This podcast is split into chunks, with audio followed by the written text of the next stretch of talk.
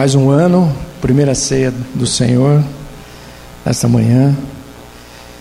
É, eu gostaria de te convidar, nós ficarmos em pé, nós lemos um trecho da palavra do Senhor. Essa palavra aqui é fruto de uma fila de supermercado. E eu quero partilhar com você hoje essa palavra rapidinho, mas era uma conversa de dois senhores. Na minha frente, umas duas ou três pessoas, e eles estavam falando de algumas questões da vida. E como é que o mundo estava trazendo tudo isso? E eu fiquei ouvindo lá um pouquinho, algumas coisas eu não entendia, aí começou a falar de pluralismo, Falei, mas o que, que esses caras estão falando? E eles continuaram, não, porque tem muitas verdades, porque. Bom, eles foram embora, e aí eu quero partilhar essa palavra hoje, dessas questões, Deus me fez isso, das questões que nos desafiam como cristãos no mundo de hoje. Abra a tua Bíblia, Romanos 12, todos nós já conhecemos. 1 e 2. Versículo 1 e 2. Romanos. Desafios do mundo moderno. Olha o que diz aqui. Portanto, rogo-vos, irmãos, pela compaixão de Deus, que apresenteis os vossos corpos como sacrifício vivo, santo e agradável a Deus, que é o vosso culto racional. E não vos conformeis com este mundo, mas transformai-vos pela renovação do vosso entendimento, para que experimenteis qual seja a boa, agradável e perfeita vontade de Deus. Amém, querido? Senhor Jesus, nós oramos e clamamos a Ti aqui nesta manhã, com toda a liberdade do Teu Espírito, Senhor, que Tu venhas ministrar o nosso coração, como Tu ministrou no meu coração essa palavra, ó oh Deus.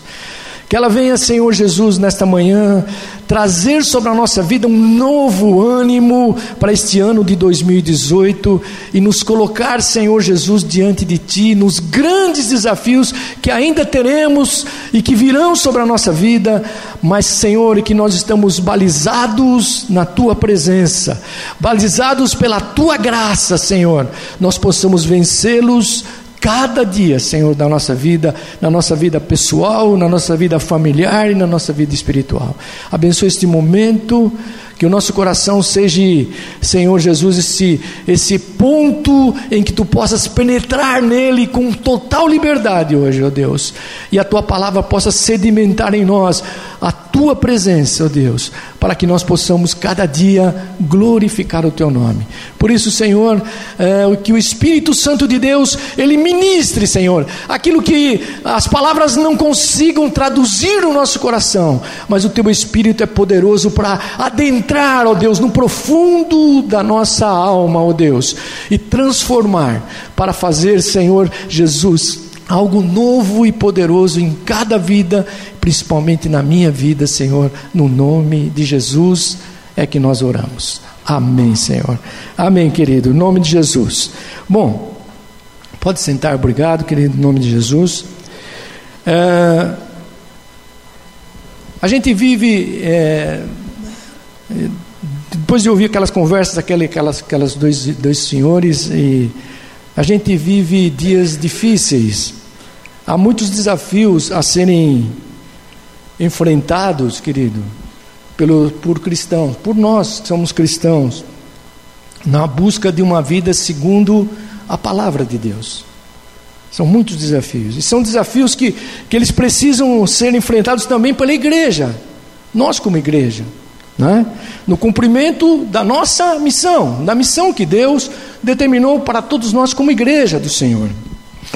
Uh, Paulo falando lá em 2 Timóteo capítulo 13, diz assim: Olha, sabe porém isto, nos últimos dias sobrevirão tempos difíceis. E quando comecei a ouvir aqueles, aqueles homens falando sobre pluralização, pragmatismo, falei, ah, eu quero, eu quero ver o que é isso. E fui, e fui ver, e fui buscar. Então, algumas questões que eu quero falar rapidamente para você antes de entrar nesse texto aqui, bem rápida. Não vai passar do horário, bem rápido. Primeira questão de desafio para nós cristãos: secularização.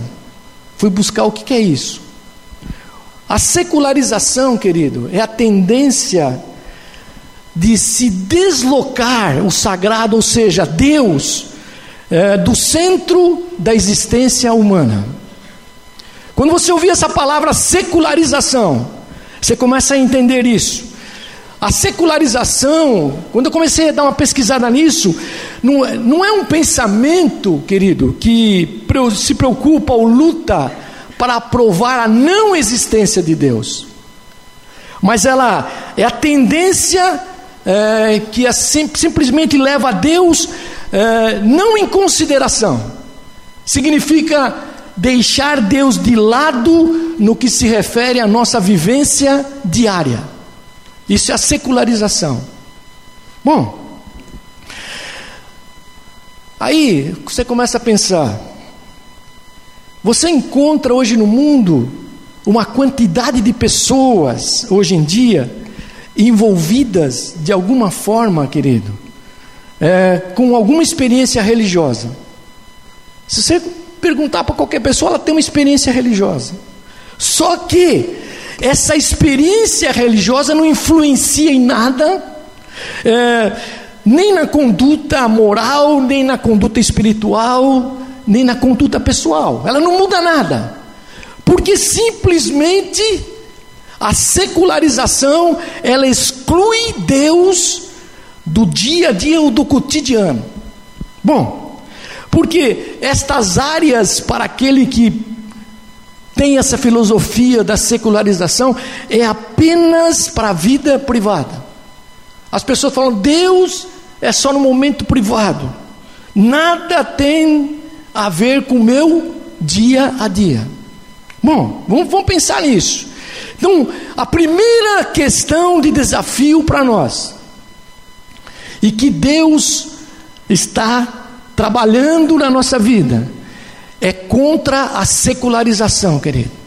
Por quê, querido? Enquanto o mundo anda nesta contramão, Deus quer estar com você todos os dias. Deus quer participar da nossa vida diária, nos mínimos detalhes, nas coisas mais eh, elementares da nossa vida e básicas da nossa vida, Deus quer estar. Bom, mas eu vou falar rápido aqui. Então, isso é a secularização a grosso modo. Depois eu fui aprofundar isso. Existe uma outra filosofia chamada pragmatismo, querido. Olha, essa filosofia é a mais conhecida e praticada. Ela está presente na política, na economia e na vida religiosa.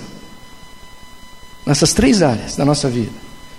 Uma pessoa pragmática, querido, ela não está interessada na verdade, mas ela está interessada nos resultados. Para a gente entender um pouquinho isso.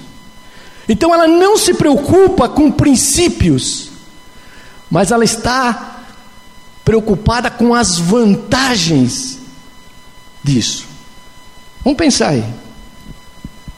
Ela não está nem comprometida com os valores eternos de Deus, mas ela está é, exatamente é, envolvida com as conveniências imediatas daquilo que vai acontecer. Isso é uma pessoa pragmática. O pragmatismo, querido, ele abre, eu fui dar uma pesquisada nisso. Ele abre caminho para aquilo que é chamado no mundo de relativismo moral. Vamos entender isso. Queridos, são coisas sutis, sutis, que Deus quer ministrar isso. Esse relativismo moral, que eles são julgamentos que variam conforme pessoas, culturas, você entendeu isso? E classes sociais. Bom, E ele incentiva o pragmatismo, ele incentiva exatamente o que? A decadência dos valores absolutos de Deus. Deus tem valores absolutos. Deus não tem valores relativos. Deus tem valores absolutos. Eu quero pensar isso com você. Então, no pragmatismo, quando eu fui pesquisar isso, o que importa, sabe o que é? É a funcionalidade das coisas. Sabe o que é isso? O correto é aquilo que funciona e aquilo que satisfaz. Então, uma pessoa pragmática, ela tem exatamente isso no coração. O que interessa é se funciona, se aquilo satisfaz. Fora disso, não, precisa pensar em mais nada. Então, querido, então ele vai substituindo o valor interior, ele vai substituindo a essência que Deus colocou sobre nós, que é a essência da sua vida. Então o pragmatismo, ele vai trazendo isso e ele vai tirando essa, essa relação que nós somos dependentes de Deus para viver uma vida só de eficácia, daquilo que dá certo, daquilo que eu posso fazer, daquilo que satisfaz, querido. Então esse valor, ou seja, aquilo que funciona.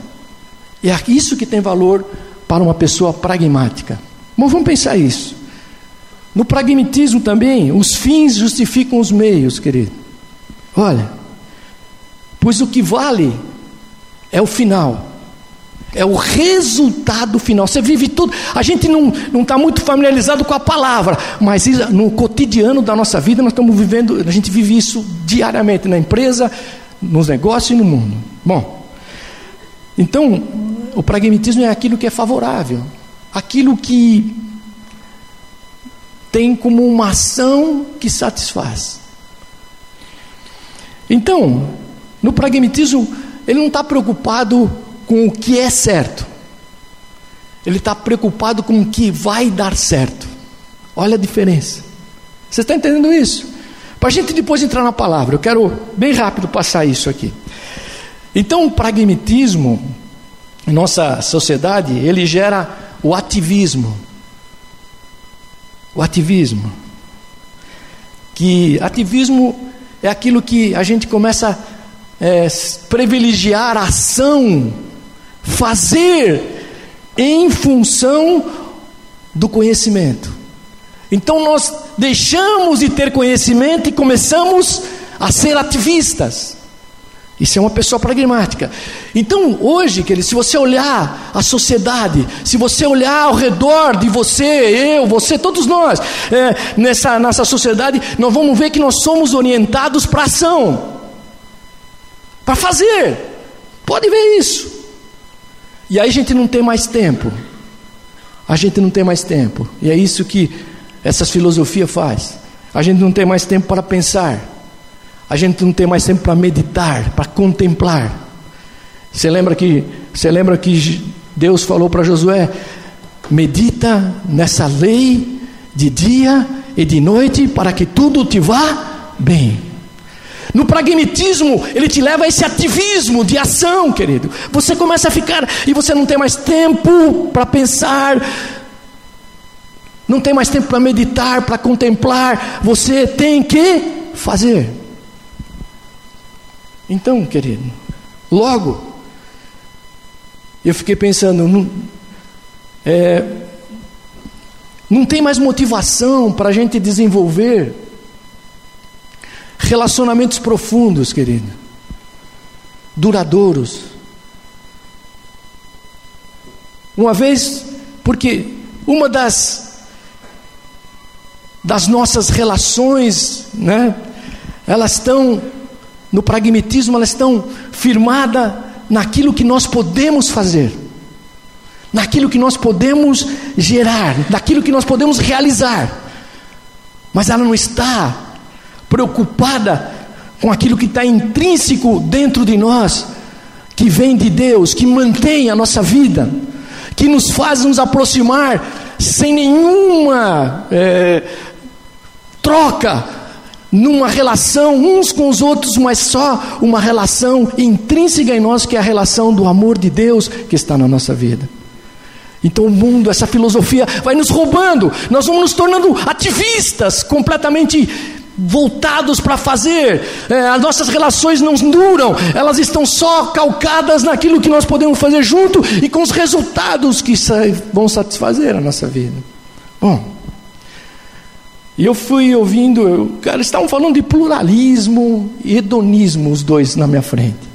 Eu, nem, não, eu não tinha muita condição, e eu fui pesquisar isso, e aí debarei com essas, todas essas coisas. A terceira coisa é o hedonismo. Eu fui ver o que é isso. É a filosofia do prazer, querido. Olha para você ver. Para os hedonitas, o prazer é a principal motivação do homem. Para quem pratica esta filosofia.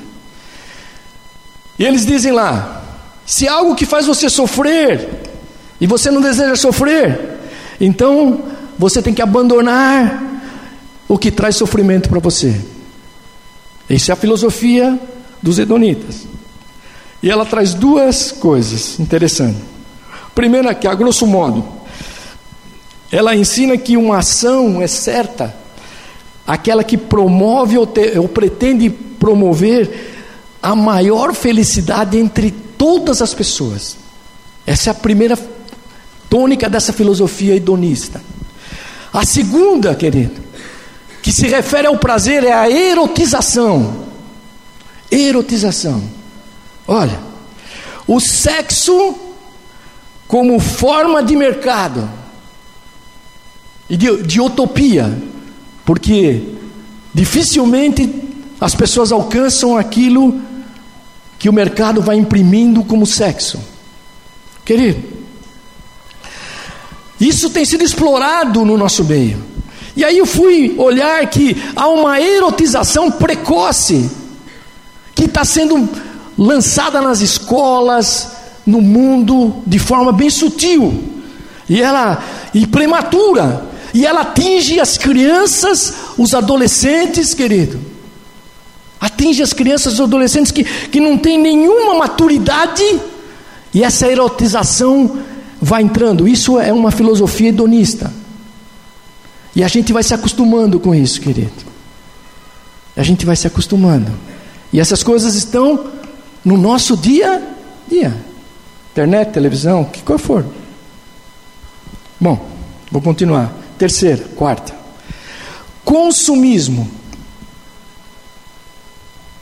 A sociedade moderna ela reflete os seus valores através da ênfase em ter, ao invés de ser. Está aí no mundo ou não está? As pessoas valem pelo que possuem, não pelo que elas são. Não, querido. Ou melhor, elas passam a ser justamente por aquilo que elas têm.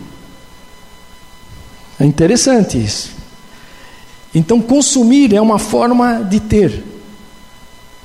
E talvez o mais importante na atual sociedade que a gente vive, que o nosso desafio é ter.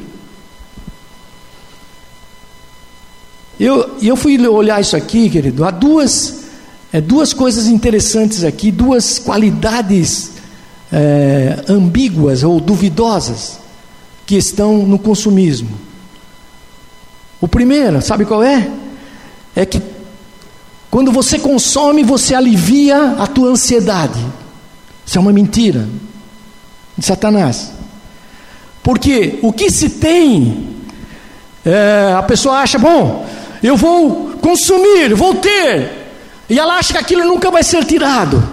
Mas cada vez que ela consome alguma coisa, ou que ela tem exageradamente, aqui não está dizendo para não se ter, não é isso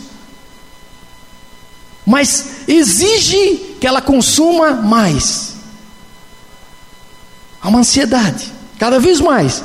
Por quê? Porque o consumo anterior que ela fez é, perde as características de satisfação.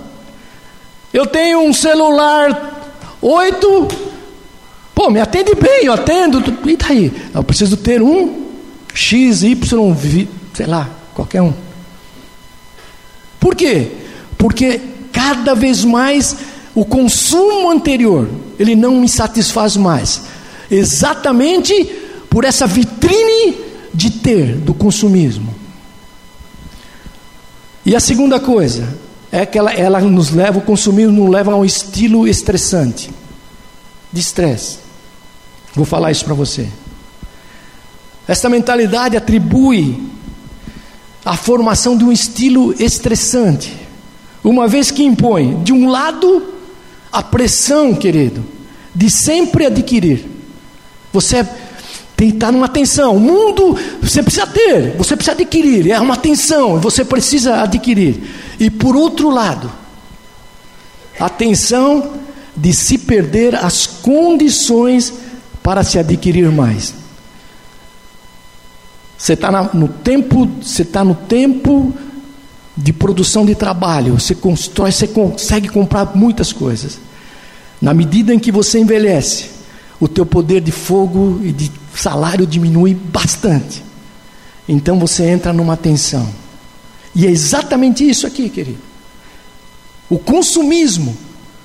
Se você tiver a tua visão só no ter e não no ser, então ela te leva nessa, no momento você fica aliviado de ansiedade porque você conseguiu adquirir muitas coisas, mas por outro lado, a tua vida entra num estresse preocupante. Será que eu vou conseguir manter tudo que eu adquirir? Será que eu vou conseguir adquirir mais coisas?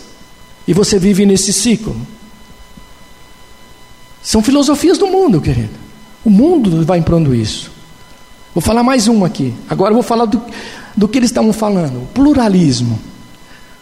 Eu não fiquei ouvindo, mas não entendi muito aquilo. Fui, fui aprofundar isso.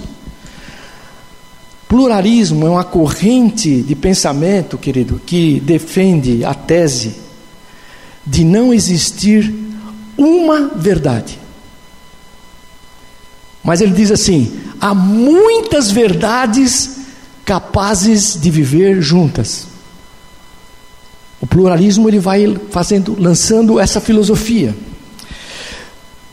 Então o pluralismo é uma verdade relativa, querido. Sabe por quê?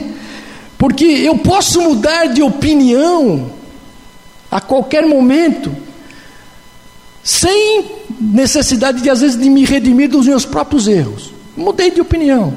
Eu pensava assim, mas tem outras verdades aqui, eu vou me associando. E na medida em que eu vou tendo uma experiência pessoal, querido, o critério que a gente vai usando para exatamente avaliar e validar exatamente é, os valores. Então, na medida que eu vou tendo experiências pessoais, eu vou mudando a minha posição de verdade. Olha, tem algumas coisas que eram verdades absolutas na minha vida, em algum outro momento elas passam a não ser verdades absolutas na minha vida. Então, devido a essa mentalidade pluralista, olha, querido, muitas vezes a mensagem do Evangelho, eu fiquei preocupado com isso. A mensagem do Evangelho, ela tem sido bem aceita em algum segmento da sociedade, querido. Porque, às vezes, aquilo que nós pregamos, é considerado no mundo como mais uma verdade. Dentre tantas outras que tem. E você vai perceber uma coisa no teu dia a dia. Na medida em que nós queremos firmar uma verdade absoluta de Deus, querido, como verdade absoluta, sem mudança, sem outras verdades, imediatamente o evangelho é rechaçado, ele se torna abusivo na vida das pessoas, eles não aceitam. Você está entendendo isso, querido? São filosofias que o mundo vai imprimindo sobre nós. E por último aqui, que eu vou, vou te falar, é o siquelentismo. Último, depois nós vamos entrar nesse texto aqui rapidinho. Sicrentismo é a fusão, querido, de diferentes cultos ou doutrinas que simplesmente reinterpretam os elementos dessa cultura de culto. Observe que as religiões, comece a observar isso, elas têm sempre princípios básicos, que são quais? Fraternidade, paz, amor. Sempre você vai ver em qualquer religião falando sobre isso. Então, na medida, querido, em que essa reinterpretação, dessa fusão, ou em que essa filosofia tenta unir todas as verdades num só lugar, ele vai alimentando o mundo com crendices, com coisas que não têm valor. E as pessoas vão sendo enganadas. Por quê? Porque não tem qualquer fundamento na palavra de Deus. Você entendeu isso, querido? Isso é o segredismo. Isso está no mundo. Então, vamos ver o que Deus e o que Paulo fala e nos ensina agora. Qual é o nosso modo cristão de pensar? Qual é o nosso modo de viver? Nós lemos aí, fica com a tua Bíblia aberta. Romanos 12, 1 e 2. Olha, vamos ver agora. O capítulo 12 de Romanos ele inicia a sessão prática da carta, onde Paulo aplica todos o ensino exposto nos capítulos anteriores do 12. Você pode ler lá depois. A ideia de Paulo aqui, querido, é abordar o modo de pensar, o modo de ser, o modo de viver do cristão, aquele que foi transformado pela graça de Jesus Cristo. E Paulo ele começa a querer incentivando todos nós para a gente. Nós não vamos sair do mundo. Você não vai botar uma bola e entrar numa redoma e ficar nessa bola e nada vai te atingir.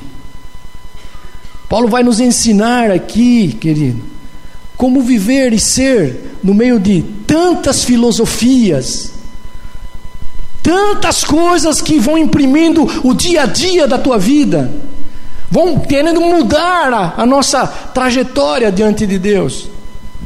E Ele nos ensina a responder à bondade de Deus, querido, aqui, com uma consagração total a Deus.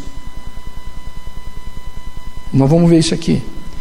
E ele começa dizendo aqui, ó: Rogo-vos, irmãos, rogo-vos, pois, irmãos, pela compaixão pelas misericórdias de Deus. E ele faz esse apelo para que a gente comece a retroceder e a pensar, querido. Aonde está a nossa vida? E eu fiquei pensando aqui, a primeira via, a primeira coisa é que eu e você, nós somos justificados pela fé em Cristo Jesus. Você crê nisso, querido, nesta manhã? Aleluia. Nós fomos santificados pelo poder do Espírito Santo de Deus. Nós fomos isso. Paulo começa a nos desafiar nisso, a repensar, a pensar diferente. E nós haveremos de ser glorificados, querido, na qualidade de herdeiros de Deus, o Pai. Aleluia. Então você foi justificado, você foi santificado e você é herdeiro de todas as coisas de Deus, o nosso Pai, em Jesus Cristo, Senhor. Você crê nisso, querido? Enquanto o mundo serve dentro dessas filosofias alguma troca, nós não servimos a Deus para ganhar-lhe o favor. Não, querido. Mas uma vez que nós temos recebido Deus, Paulo começa a dizer aqui, nós o servimos por gratidão, por afeto e por amor, querido. Você crê nisso, querido? Que vai contrário à filosofia do mundo. Então há três mandamentos aqui, rapidinho, vai passar de dez minutos. Três mandamentos nesses versículos. O primeiro, está aqui, versículo 1: oferecer-se em sacrifício vivo.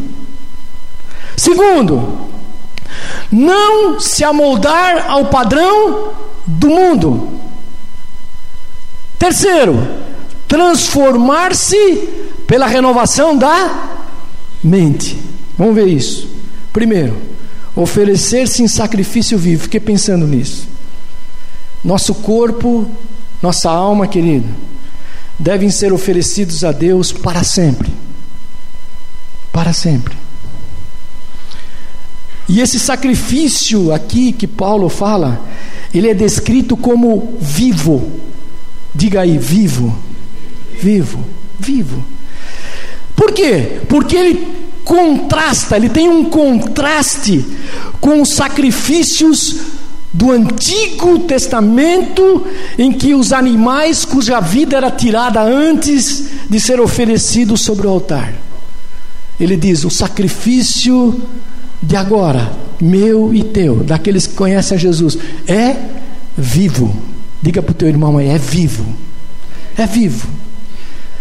Então, querido, o nosso corpo e espírito, eles devem ser animados, não pelas filosofias do mundo, mas pela nova vida que Deus fez em você. Quem aqui já recebeu a nova vida de Jesus? Então, o teu sacrifício, que é contrário ao hedonismo, que fala do prazer, aqui ele está falando de sacrifício, esse sacrifício é animado pela nova vida que resultou da nossa fé em Jesus Cristo, o Senhor. Você crê nisso, querido, nesta manhã? Então, ele diz aí: então esse sacrifício é vivo. Você não precisa mais pegar animais, você não precisa fazer mais rituais, você não precisa fazer mais sacrifícios humanos, materiais. Mas ele diz: você tem que fazer um sacrifício vivo, que é motivado por aquilo que Deus fez na tua vida, justificados pela fé que Jesus fez, perdão total que Deus pegou o nosso passado e limpou esse passado, e colocou sobre a nossa vida esta fé e nos santificou aleluia. Você crê nisso, querido, nesta manhã? Aleluia. Aí ele diz: esse sacrifício é santo. Ele diz aí, ó. Apresentei os vossos corpos, no cap... versículo 1, como sacrifício vivo, depois santo. Isto é, consagrado, querido, separado, reservado para o serviço cristão de Deus. Você está entendendo qual é a filosofia do mundo e qual é o que Deus quer que nós andemos? Aí ele diz: esse sacrifício, além de ser vivo, santo, é agradável a Deus. É como uma oferta de cheiro aromática. Quando você oferece o teu corpo, alma e espírito a Deus. É isso que Paulo está dizendo. Ele é vivo, santo e agradável. Aleluia. É descrito como sendo a suprema expressão do serviço religioso. Que ele diz aqui, ó: sacrifício vivo, santo, agradável, que é o que? O vosso culto racional. Nosso culto. Adorar a Deus. Você está entendendo isso, querido? Esse sacrifício também é espiritual, em contraste com as oferendas antigas, que eram simplesmente materiais e físicas. E Paulo chega no extremo aqui que ele diz assim: olha, esse ato de consagração, quando você oferece sacrifício vivo, santo, agradável a Deus, ele constitui a mais sublime das liturgias, que é o culto. Quando você chega no culto, quando eu chego, no, hoje é o nosso culto de Santa Ceia, quando esses elementos eles são tomados e nós tomamos eles pela fé, não por só o material, mas pela fé, por aquilo que Deus fez, ele se torna algo sublime, porque nós começamos a glorificar a Deus, nós começamos a sair de toda esta filosofia que vai sendo impressa na nossa vida diária, querido. Então o nosso corpo é de Deus, querido. Ele foi criado por Deus. Ele foi redimido por Deus para a sua glória. Olha o que Paulo fala aqui, vou ler rápido. 1 Coríntios 3,16: Não sabeis vós que sois santuário de Deus e que o Espírito de Deus habita em vós? Versículo 17: Se alguém destruir o santuário de Deus, Deus o destruirá, pois o santuário de Deus que sois vós é sagrado. Você está entendendo isso, querido? Ele, ele, aprofunda mais aqui, 1 Coríntios 6, 19 diz assim: Ou não sabeis que o, vosso, que o nosso corpo é santuário do Espírito Santo que habita em vós, proveniente de Deus, não sois de vós mesmos. 20: Fostes comprados por bom preço, glorificai, pois, a Deus no vosso corpo e no vosso espírito, os quais pertencem a Deus. Você está entendendo isso, querido? Então, nós não somos mais um sacrifício morto. Quando você oferece o culto a Deus, não é mais sacrifício morto, não é mais um ritual, não é mais um ativismo que eu tenho que vir aqui, obrigado, porque, oh, esse é o dia, o bispo vai me ver. Oh, não, querido, ele é, não é mais um sacrifício morto, mas é um sacrifício vivo. Vivo, querido, aleluia vivo. Não é mais um sacrifício contaminado, mas é um sacrifício puro. Aleluia. Porque eu, eu ofereço a Deus, eu fujo das filosofias que vão sendo impressas na minha vida. Não é mais um sacrifício imperfeito. O nosso culto racional é um culto agradável a Deus. Você está entendendo isso, querido? E debaixo da graça e da ação do Espírito Santo, nós devemos entregar nossa vida cotidiana. É isso que Paulo está falando aqui. Dormir, passear, trabalhar, comer. Nós devemos entregar a Deus, enquanto a filosofia do mundo exclui Deus do seu cotidiano, Deus nos faz inclusivos no nosso dia a dia. Comer, beber, trabalhar, passear, como se fosse uma oferta a Deus. Você está entendendo como muda a nossa filosofia do mundo em relação àquilo que Deus tem? Segundo, não se amoldar ao padrão do mundo. Ele diz: Não vos conformeis com este mundo. Versículo 2. A palavra mundo aqui significa estilo de vida do mundo, querido. Não é o mundo. O sistema. O sistema. As filosofias que estão aí, que nós vimos algumas aqui, que estão por detrás de atitudes e comportamentos do mundo e das ações, elas estão aí porque elas não conhecem a Deus. A frase este mundo aqui, querido, expressa o tipo de vida a qual Deus é excluído na filosofia do mundo. Deus é excluído. Deus não está no dia a dia do mundo. O mundo é egoísta. Mas aquele que pertence a Deus, querido, o que Paulo está dizendo, não se amolde a isso. Não fique preso, não se conforme com isto. Ele está dizendo aqui, ó, aquele que pertence a Deus não deve ser dirigido por preceitos mundanos. Essas filosofias não podem bater no nosso coração, se alojar no nosso coração.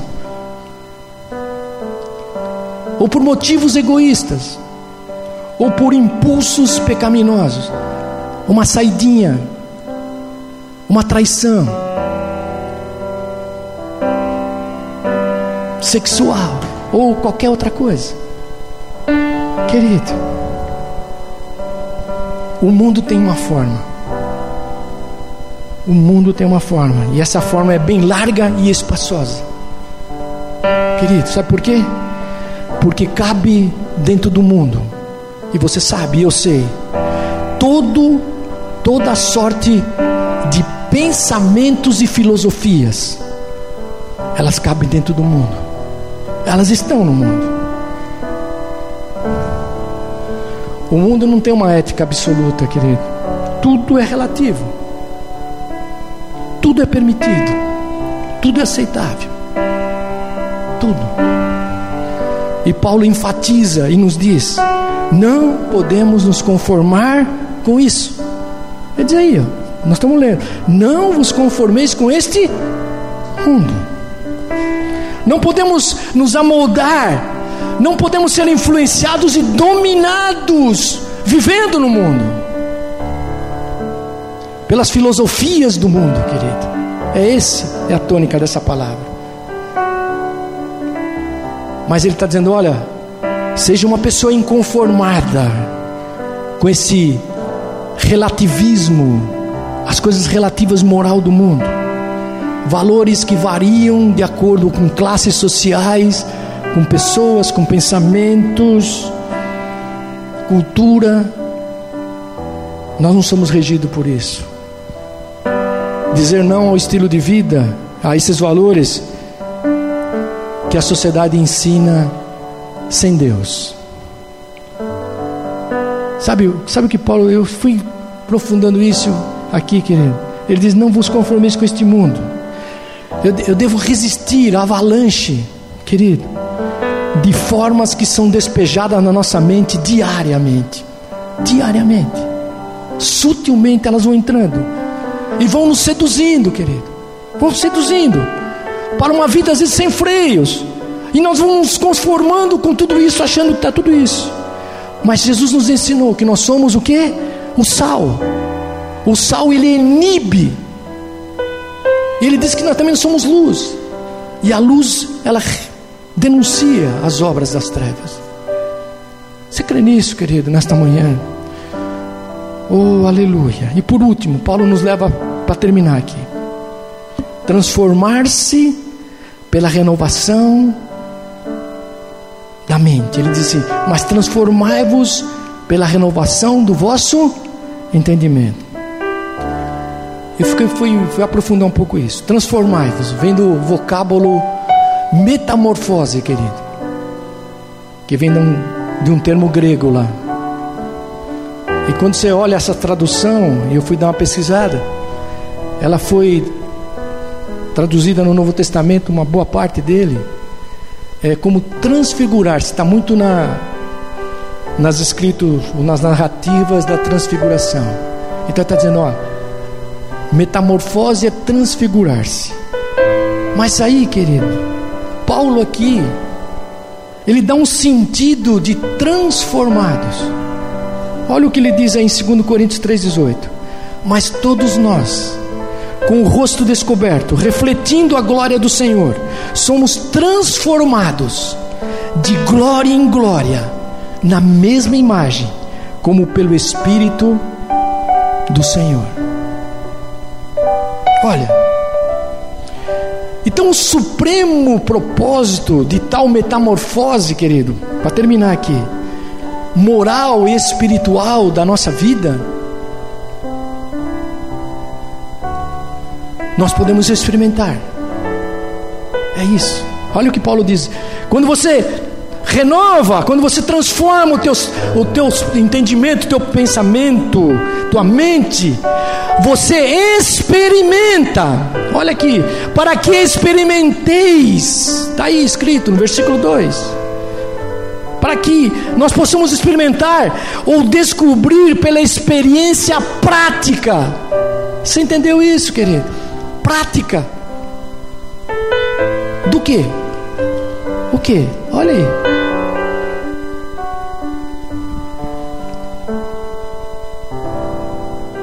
É o que, que, o que nós servimos em si mesmo. Aquilo que Jesus ensinou, que Jesus fez na tua vida é bom, é maravilhoso. Você está entendendo isso, querido? que é agradável a Deus, que essa vontade de Deus, ela é perfeitamente boa na tua vida, ao ponto de satisfazer todas as nossas necessidades, sejam emocionais, físicas e espirituais, querido. E ela diz aqui, ó, agradável e perfeita, eticamente completa e perfeita, querido. Você não precisa se misturar. Você pode ter a tua vida, não é o cabelo, a roupa, a forma de você andar, de você pôr gravata, ou isso ou aquilo, não é isso. Ele está dizendo, é muito mais do que isso. Aquilo que Deus fez na nossa vida. Quando você transforma a tua mente, você começa a enxergar, aleluia, a vontade completa de Deus na tua vida. E aí, querido, para a gente orar, não basta ser uma pessoa inconformada, é preciso ser um agente de transformação.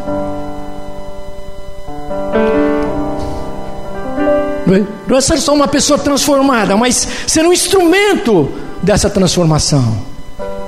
Olha, o cristão tem uma mente nova.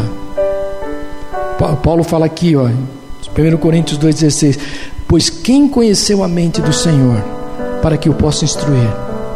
Mas nós temos a mente de Cristo.